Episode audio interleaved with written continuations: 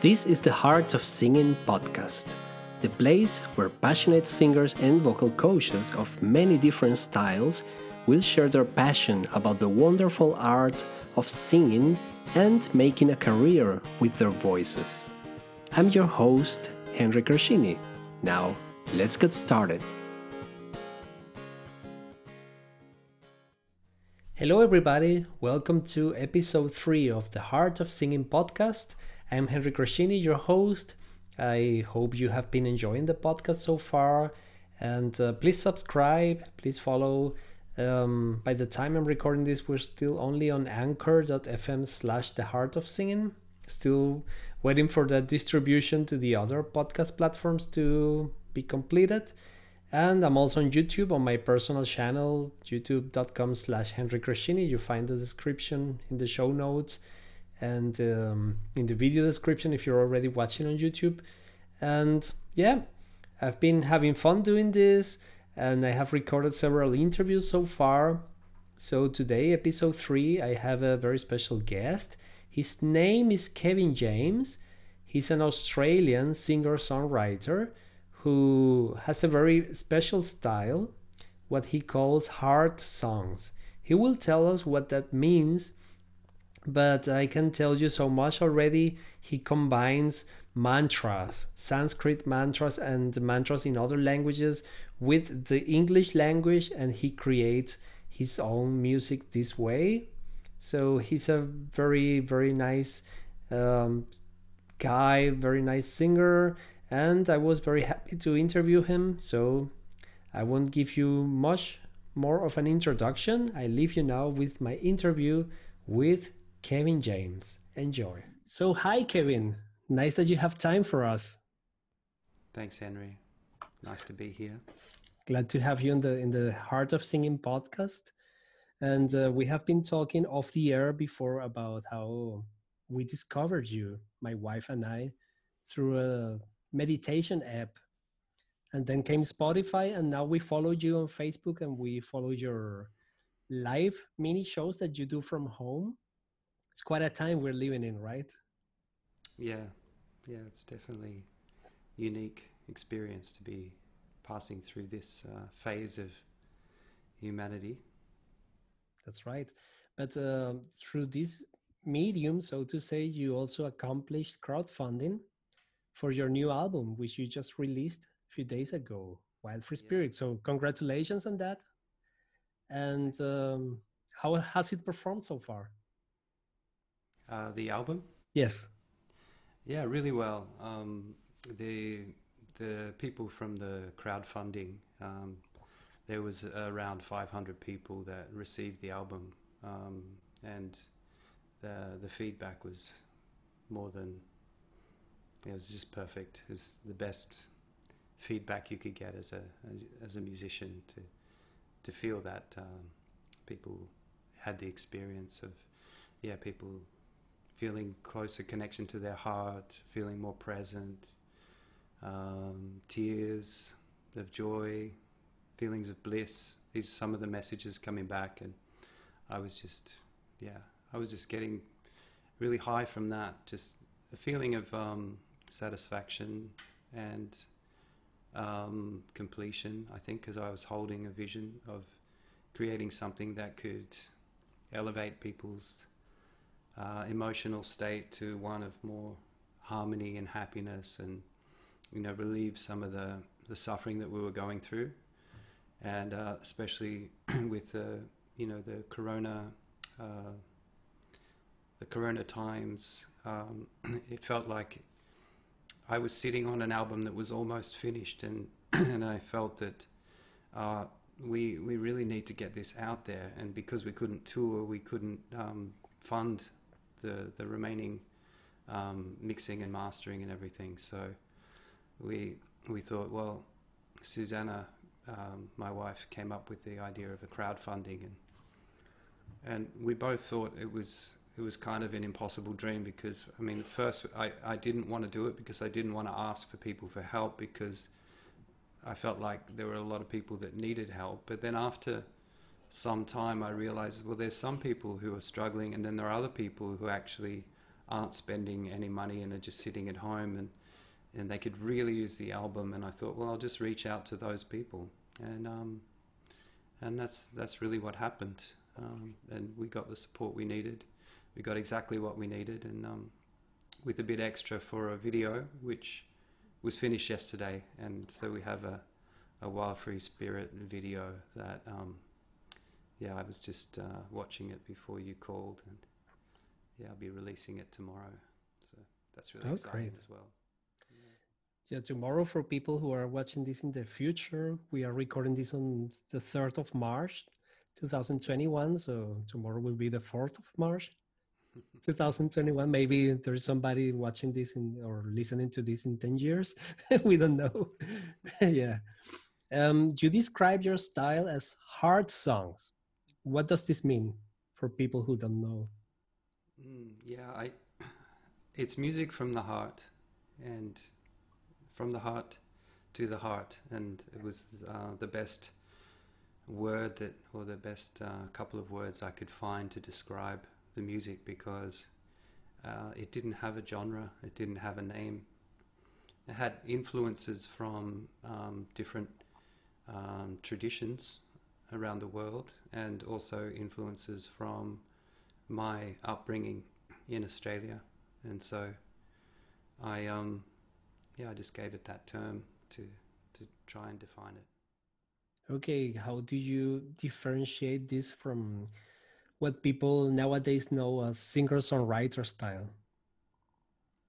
Uh, I differentiate it because it has um, a participation aspect to it. So um, it uh, it encouraged people to it encourages people to sing with me, and uh, that's really the the essence of my music. Um, and, and where I where I decided as a singer songwriter, uh, I I do have some songs that are kind of in that um, genre, um, but I also do a lot of chanting of mantras from various traditions around the world, and I encourage people to uh, sing them together with me. So I, I, I sort of had this mission of bringing the experience of of uh, participating in music to people, um, so that they could get more of an expression out of music than just passively listening.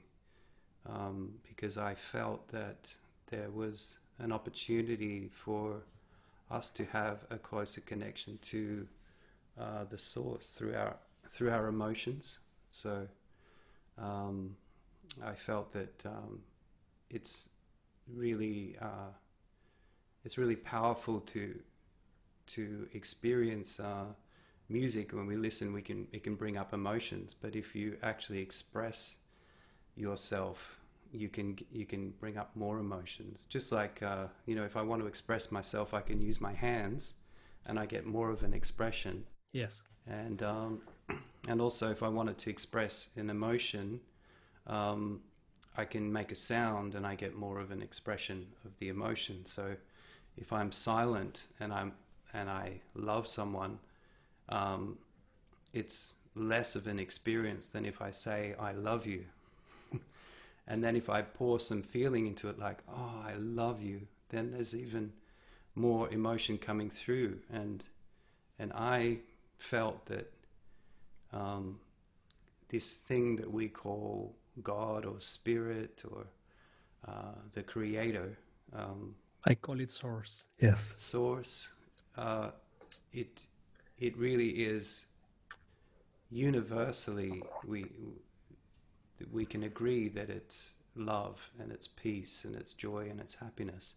And they're all emotions. And so I realized that our connection to the source is not something that is is just uh, a dry experience. It's an expressive experience. And so I wanted people to have more of a connection to the source through music by expressing it. So I, I wanted to to give that experience of expression to people and so they can reconnect to the source again uh, because I felt that uh, it was our disconnection from source that was causing so much dysfunction that I could see in the world environmentally, culturally, and also individually with our, within ourselves. So I, I re- really went on a bit of a mission to sort of support the movement of people reconnecting to Source, or to God, or to Spirit through music as well as being a singer songwriter. So that aspect is there. So that's why I brought the word heart into it because okay, yeah, that's where that's where we feel it.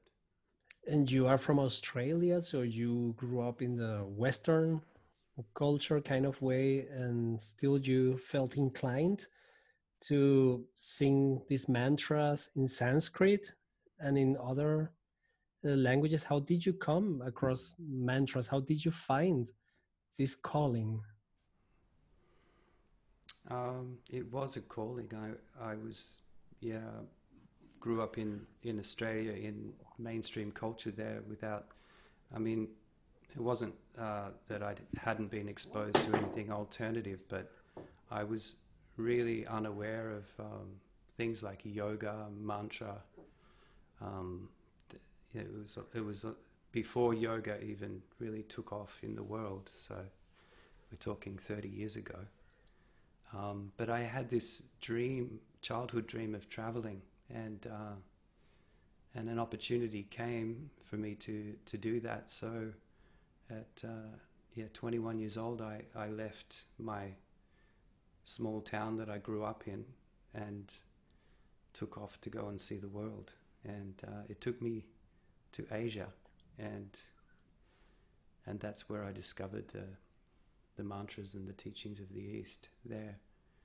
And um, yeah, when I it, it, was actually there was a, a pivotal moment where um, I was traveling with my friends, and uh, we were doing the main sort of backpacker traveling route, and I felt that I felt that I was kind of um, hanging on to them, clinging to them in a way to for a sense of security, and I felt that I'd forgotten my dream of traveling, and that dream of traveling was by myself, you know, to to sort of be on some kind of adventure, exp- exploring and um, and following wherever I was guided, you know. And uh, so I, I went to my friends and said, "Look, I'm I'm going to go on my own." And and um, after I did that and told them that, I went into a bookshop, which was kind of the first step of that adventure on my own. and I literally saw a book push out of the shelf. And I couldn't believe my eyes, but you know, I just looked behind the shelf. There was no one there. So I, I grabbed the book and the title said um, Dzogchen, Self Liberation Through Seeing with Naked Awareness. And I was like, whoa, that looks really interesting. I, I think I better buy it. So, you know, I bought it, took it back to the hotel room and opened it up and just read the introduction. And I found myself weeping like a baby. It was uh, the first time something that I I understood inside of myself but could never share, could never it was never reflected back to me before I read this these words. And uh, yeah. And then, then my friend came came in to to visit me and he, he saw my face and he was like, You okay? What's wrong? And I said, This book, just read the introduction. You wouldn't believe what, what's inside of this book. It's just so beautiful. And he sat there and he just read. It was just one page. He just read the introduction and he, he just closed the book. It looked looked at me and said, "There's nothing there." And uh, and that was the beginning of my journey.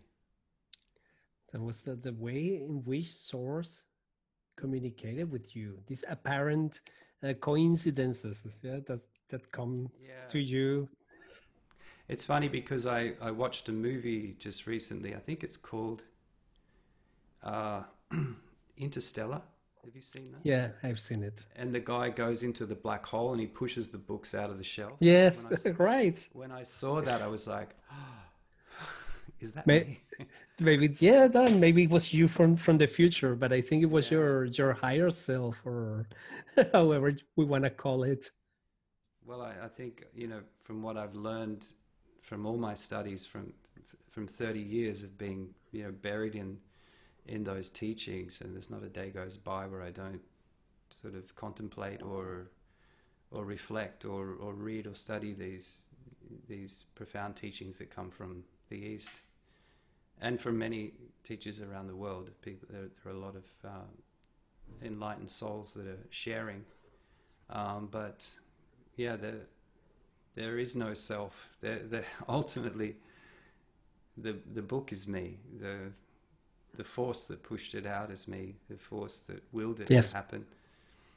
And um, yeah, sometimes I wonder if if I just if there's something you know that that I can never understand, but it's similar to a dream. I don't know if you've had a dream where you've woken up and um, you know haven't haven't been satisfied with the dream, so you go back and you do it again.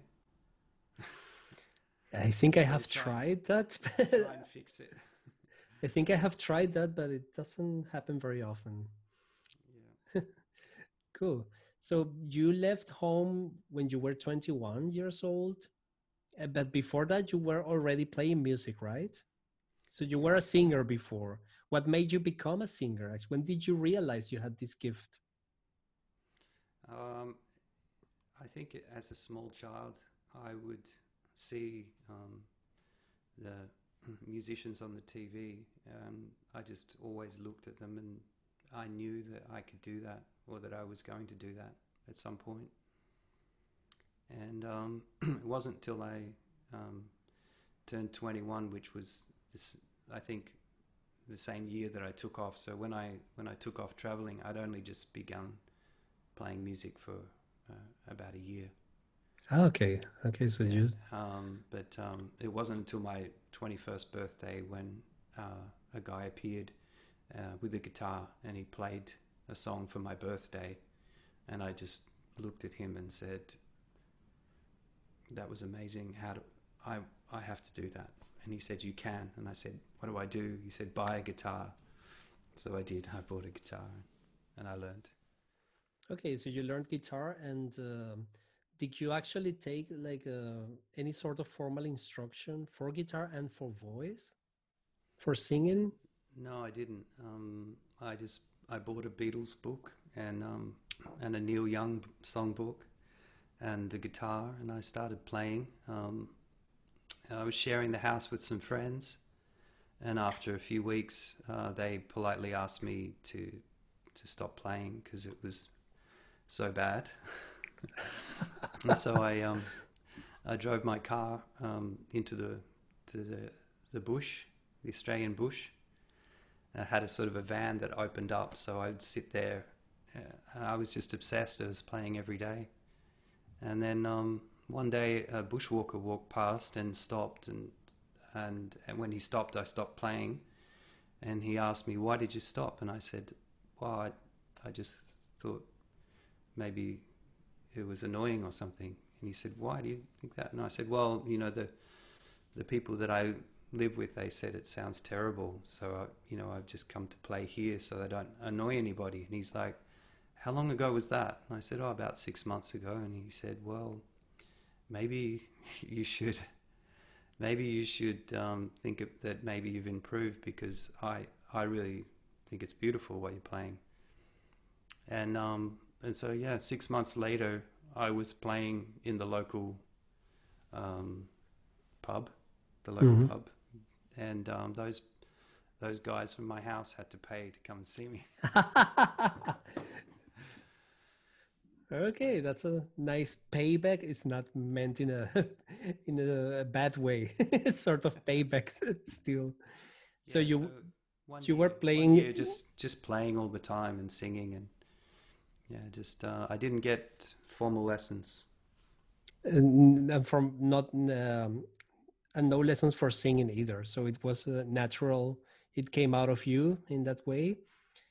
But you've been doing it for a while now, and um, have you? developed a sort of routine to keep your voice in shape because it's an organic instrument you can you Mm. can fix a guitar if it if it's broken but you cannot fix a voice or you can but it's not that easy Yeah, yeah. I've made um, I've made lots of mistakes uh, with singing. Um, I I wouldn't recommend um, necessarily going about singing the way I have because I took no formal lessons, and then I I was sharing uh, my music and singing um, professionally, still with no lessons and I strained a lot sometimes. Um, and then I went from there to into sharing the music I wa- I do now, which was um, sitting together with people, and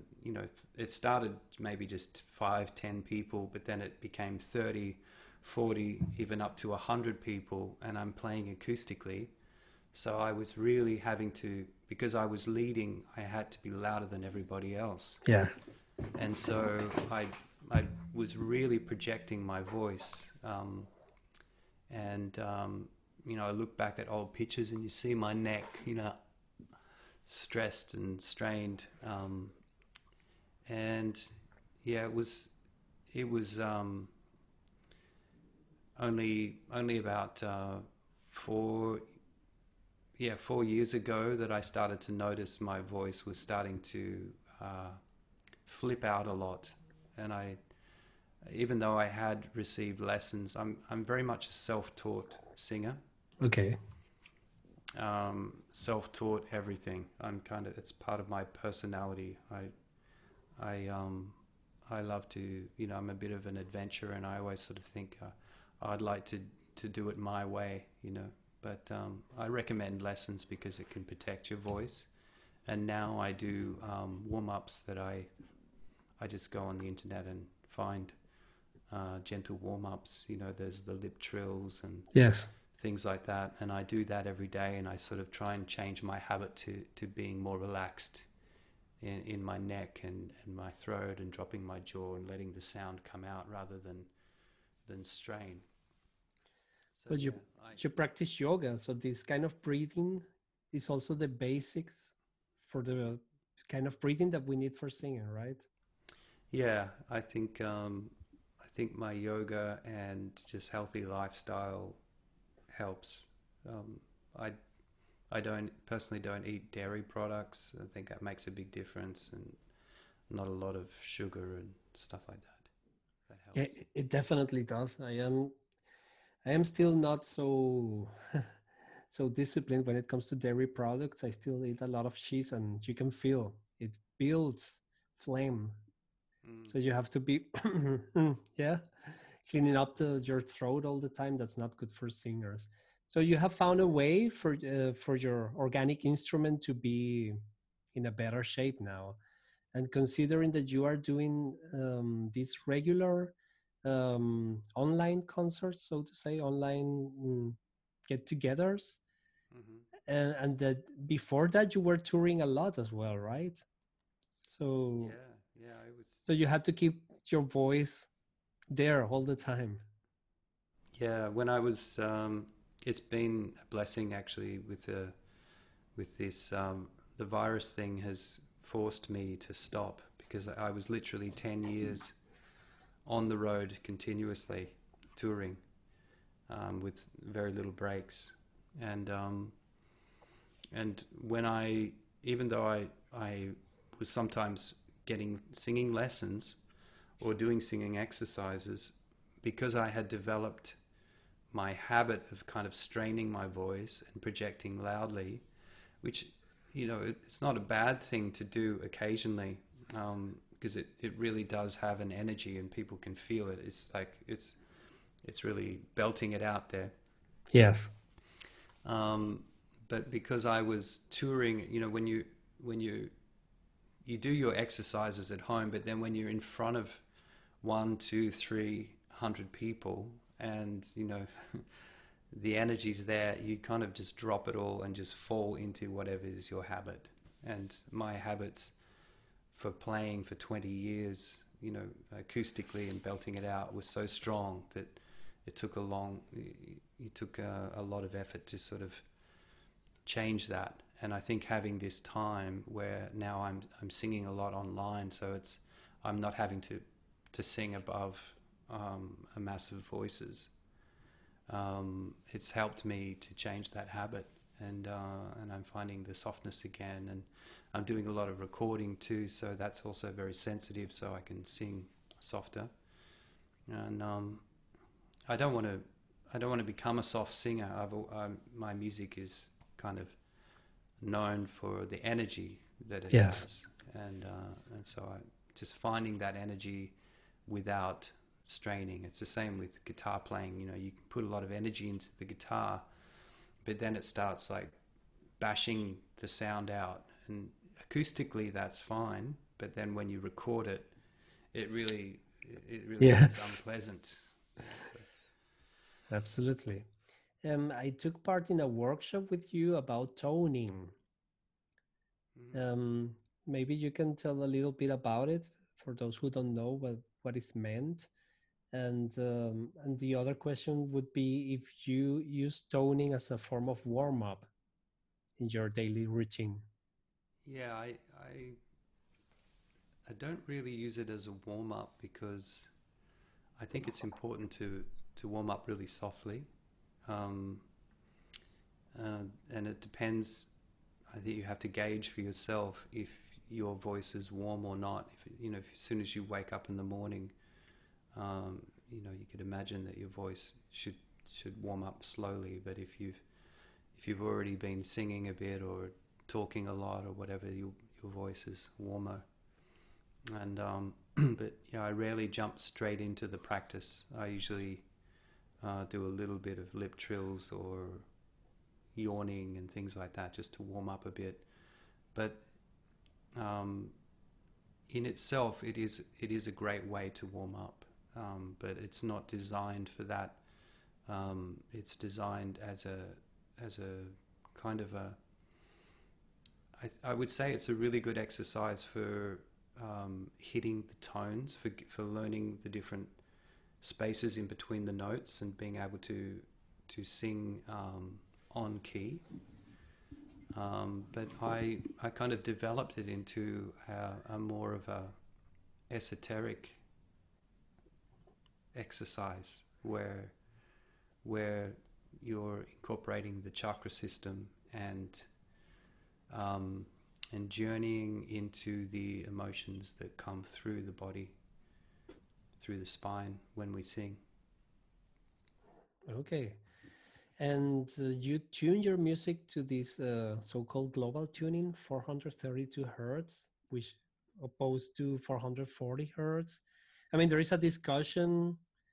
Uh, some people claim this is like a like humbug, like it's a conspiracy theory about uh, music being in 440 hertz uh, because Goebbels said it should be tuned that way, and there are other people who claim 432 hertz is more like the frequency of nature. Where do you stand in this discussion? What led you to tune your music to this tuning? Um, I discovered it quite a long time ago, um, just um, in reading about it.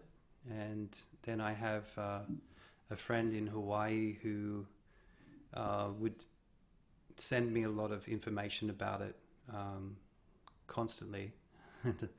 and I was tuning my guitar to it, um, and I had a problem where my uh, harmonium, which is fixed, was um, was a, you know I had to tune to that if I was going to play with it, and also my flutes and my harmonicas, I couldn't tune them uh, to 432. So I always found myself, you know, to tune to 432 is no problem. I just change the guitar. Okay, yeah. Yes. If it's if it's better, then let's do it. I don't need to stay in 440 unless I'm jamming with someone else. Um, but but my own instruments, yeah, I had to. I I found myself reverting back to 440 so that I could play. Actually, my harmonium was tuned a little bit higher. It was 445, which my first album one is tuned to 445. Mhm. So when you try and jam with it, you'd be like, mm, it's a little bit out of tune. But uh, uh, yeah, so eventually I um, I just kept getting sent more and more stuff from him, and I was like, yeah, yeah, but I I don't really feel the difference. I don't know, you know, if, is is it true or not? Uh, you know, like you said, there's so much much conflicting um, evidence out there. But then one day I saw the the um, I think it's called cymatics demonstration, where that you have a vibrating plate and they put Mhm. different materials on the plate, and as the frequency increases, the the, the pattern it forms a pattern, and then that pattern um, holds itself, holds its form for a period of time, and as the vibration or the frequency gets higher, that pattern then falls apart, goes into chaos, and then as it gets higher, it reforms again into a more intricate pattern. And I started to relate that to music, I started to relate that to life and the evolution of consciousness as well. And I started to see that, yeah, that everything's vibrating, and as that vibration gets higher, it's sort of um, the the pattern a pattern forms, um, and I think um, then as as that increases, it gets to a point where that pattern falls apart and goes into chaos, and that point there was 440 hertz, Mm.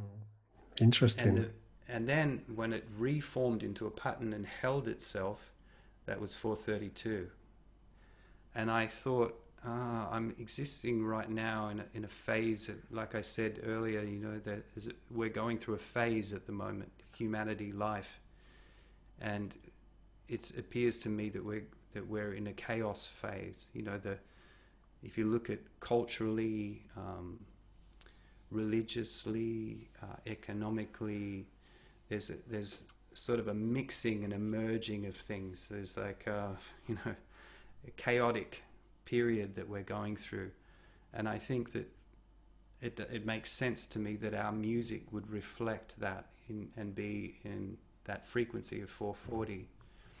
Um, and I'm not saying that that frequency is responsible for it. I think everything's connected, everything's related, and that we we, we use music um, as a as a tool for us to express ourselves. So it's expressing what we're going through. But my music, I see as something I wanted to create something that we could strive for, that we could aspire to, that we, that could lead us back to harmony, that could that it could help us to be connected again to source, because the the the disharmony is uh, also disconnection, and so I um I thought no, I need to make that move and and change my music to 432, and so I I got my harmonium and tuned each reed, scratched Wow. it down, and yeah. But it was it was amazing because um, yeah, I felt the harmonium just started to ring. It really it really vibrated and sung, and my guitar, you know, it just my voice, it just seems more natural to me. It feels more natural to me. it resonates differently, right? Yeah. It does. You feel you feel it in your head like it's some because I also sing in 432 right now uh, well, nowadays. So I, I know there is a difference there. And you also re-released your first album in 432, right? Yeah, dude. So did you have to convert the whole thing? Was Um, we yeah, what we did was we we took the old files in 440, and then we um, re we put them through uh, a tuner, so we we lowered the frequency of it, and then I sang it again. Hmm, okay, you sang it again. Yeah. Okay.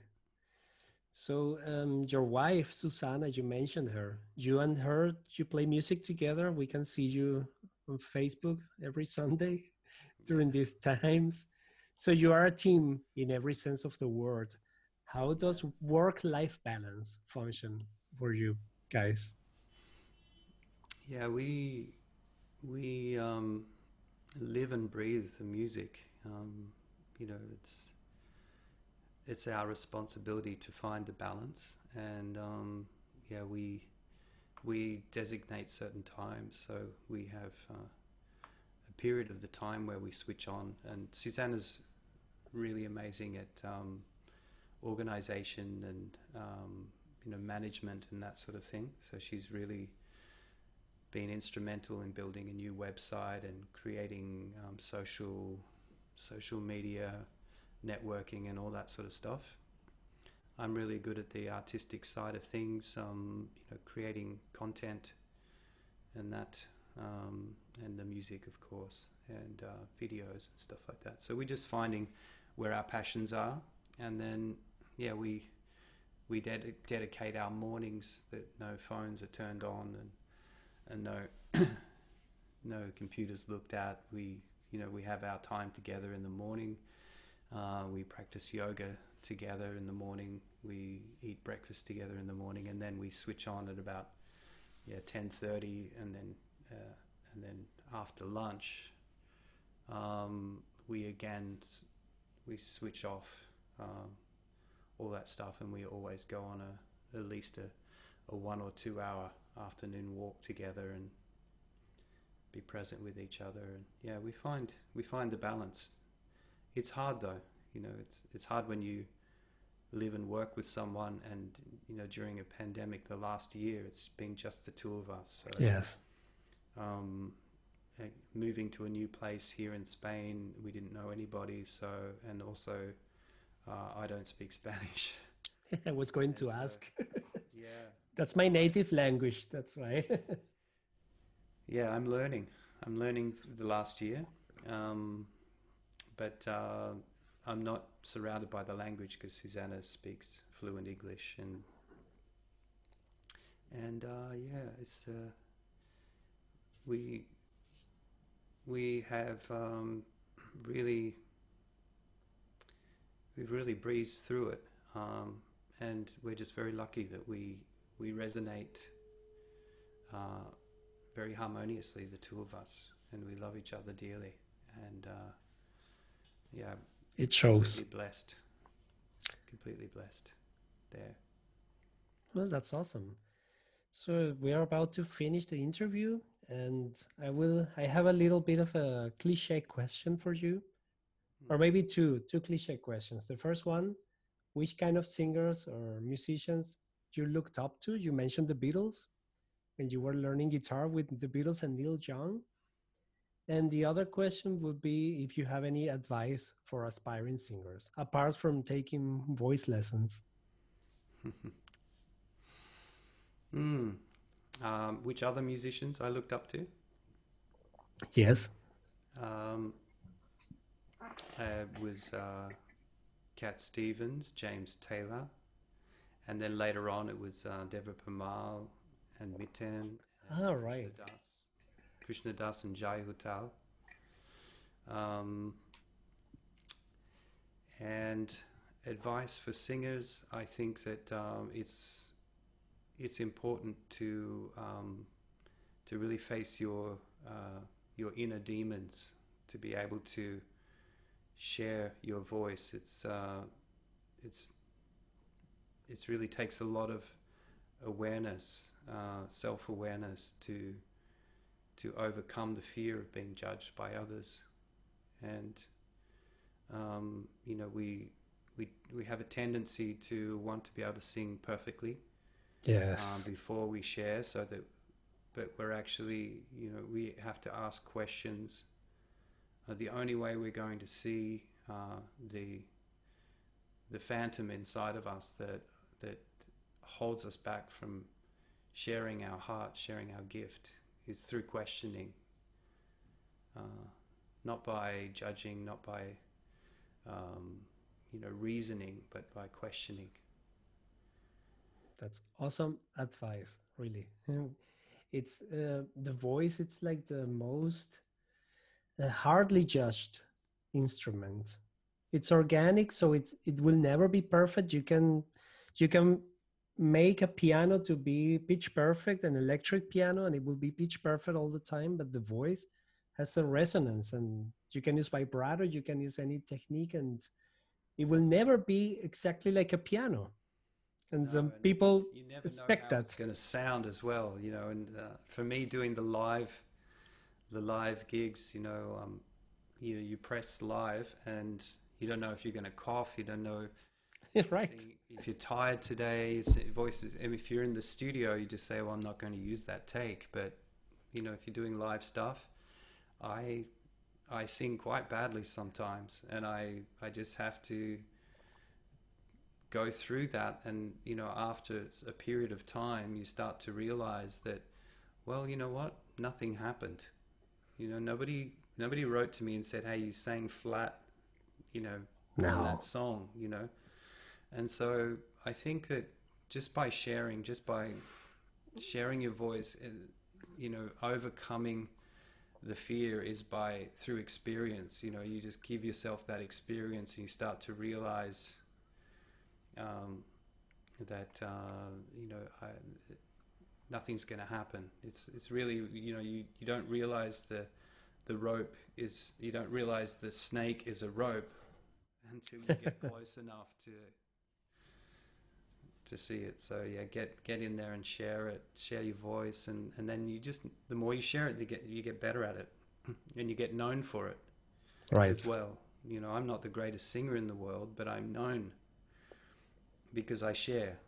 and you have a voice of your own Yeah, and everybody's got a unique voice.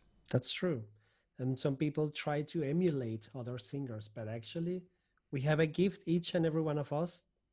We have a, a, a, a voice of our own, and it is up to us to use this gift. It's my opinion.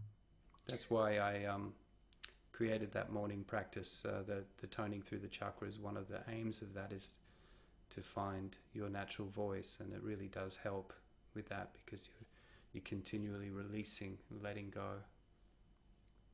So, how can people find you on the World Wide Web? KevinJamesMusic.com. It's very easy. If you just type in Kevin James anywhere in in uh, Google or YouTube, you'll get a comedian from America. Yes, yes. Uh, I had the dilemma of, you know, in the beginning of my career to sort of come up with a, you know, some kind of name or a spiritual name, but I kind of felt that, well, my songs are really what it's about, the message that I that I want to share with the world, and um, I I'd happy. I think it's important for me. It was important for me just to keep the name that I was given and just just accept that it's the most common name in Australia. I think it's quite common in Germany as well, isn't it?